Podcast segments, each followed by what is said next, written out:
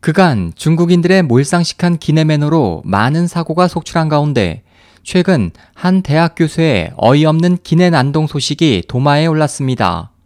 9일 중국 온라인 매체 펑파이 등에 따르면 지난 6일 상하이에서 뉴욕으로 향하는 유나이티드 항공 비행기에서 이륙 직전 한 중국인 승객의 난동이 벌어졌습니다.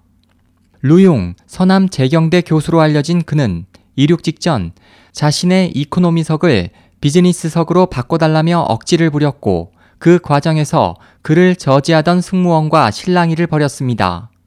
이륙 시간이 임박했음에도 실랑이가 계속되자 기장은 그에게 경고와 함께 비행기에서 내릴 것을 요구했지만 루시가 응하지 않자 결국 그를 강제로 끌어내리기 위해 공항경찰 3명이 출동했습니다.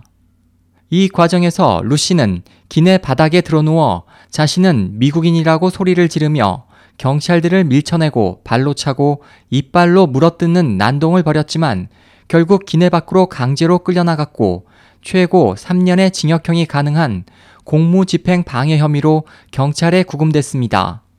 경찰 조사 과정에서 루시는 자신이 미국인이라고 주장했지만 비행기 탑승 시 중국 공민증을 제시한 것으로 밝혀졌습니다.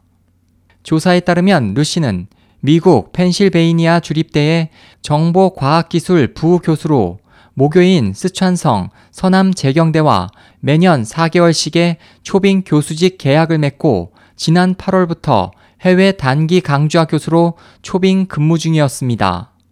대학 측은 루시의 난동 소식에 대해 학생들을 이끌고 가르치는 교수로서 도덕성이 결여됐고 그의 행동은 용인할 수 없는 범위를 넘어섰다며 초빙 채용 계약 조항에 따라 즉시 계약 관계를 해지하기로 결정했다고 밝혔습니다.